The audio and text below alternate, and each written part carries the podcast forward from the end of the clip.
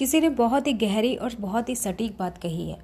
इस संसार में दिखाई देने वाली सभी चीज़ें किसी न किसी के मन की सोच थी।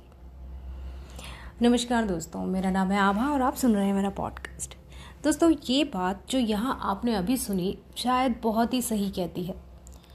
इंसान जैसा सोचता है, वैसा ही उसका जीवन बन जाता है। और यकीन नहीं आता तो आप ऐसा करके देखिए। किसी दिन आप सोचिए कि आज मेरा दिन अच्छा गुजरेगा। और यकीन मानिए, उस दिन आपका दिन अच्छा ही गुजरेगा। किसी दिन आप ये सोचिए कि नहीं, आज तो मेरा दिन अच्छा नहीं गुजरने वाला, ये हो गया, वो हो गया, मेरे जीवन में इतनी परेशानियाँ हैं। और आपका दिन बिल्कुल वैसा ही गुजरेगा इंसान जैसा सोचता है, जैसे उसके विचार हैं, उसका जीवन वैसा ही बन जाता है।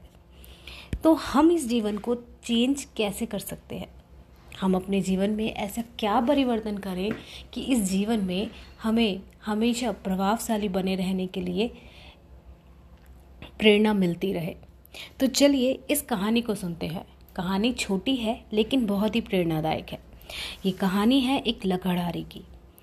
एक बार की बात है। एक बहुत मज़बूत लकड़हारे ने एक लकड़ी के व्यापारी से नौकरी मांगी और उससे नौकरी मिल भी गई। वेतन अच्छा था और काम की स्थिति भी।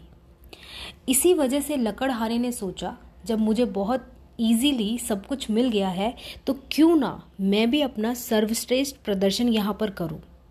और ऐसा सोचकर वह अपने काम में लग गया। उसके मालिक ने उसे एक कुल्हाड़ी दी और वह जगह दिखाई जहाँ उसे काम करना था। पहले दिन लकड़हारे ने अट्ठारह पेड़ काटे उसने बॉस को बताया और बॉस ने कहा बधाई हो उसी रास्ते पर जाओ। बॉस के शब्दों ने उसे बहुत प्रेरित किया।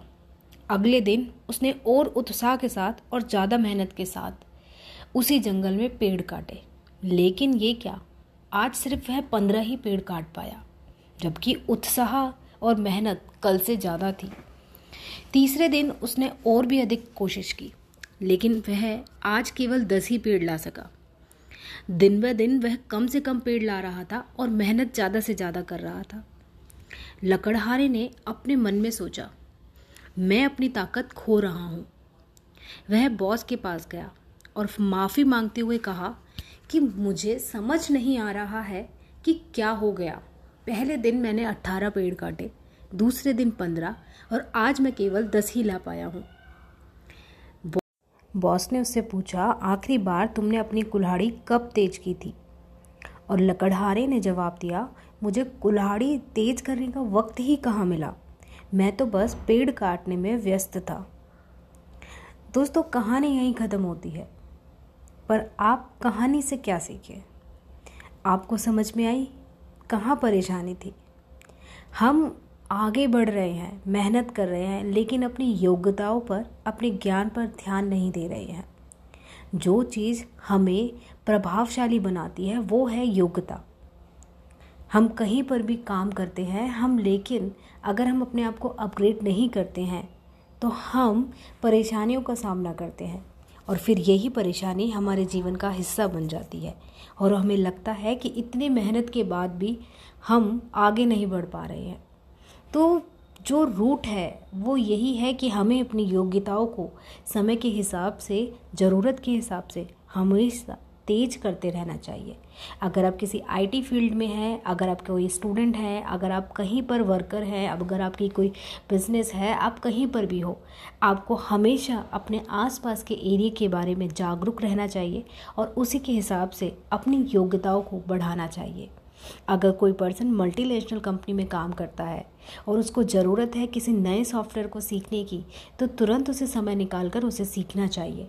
अदरवाइज़ कंपनी उसे वहाँ से बाहर भी निकाल सकती है। तो यह ज़रूरी नहीं है कि एक बार सीख लिया और बस हो गया। इस समय में, जब आपके पास टेक्नोलॉजी का टाइम है, आपके पास सारी सुविधाएँ हैं तो सबसे ज़्यादा ज़रूरत है उस समय के हिसाब से अपनों को चलाना। और वहाँ ज़रूरत आती है अपनी योग्यताओं को इम्प्रूव करने की। तो ये कहानी हमें यही कहती है, मेहनत करना ही काफ़ी नहीं है। अपने हुनर, योग्यताओं की धार बनाए रखना भी ज़रूरी है। धन्यवाद।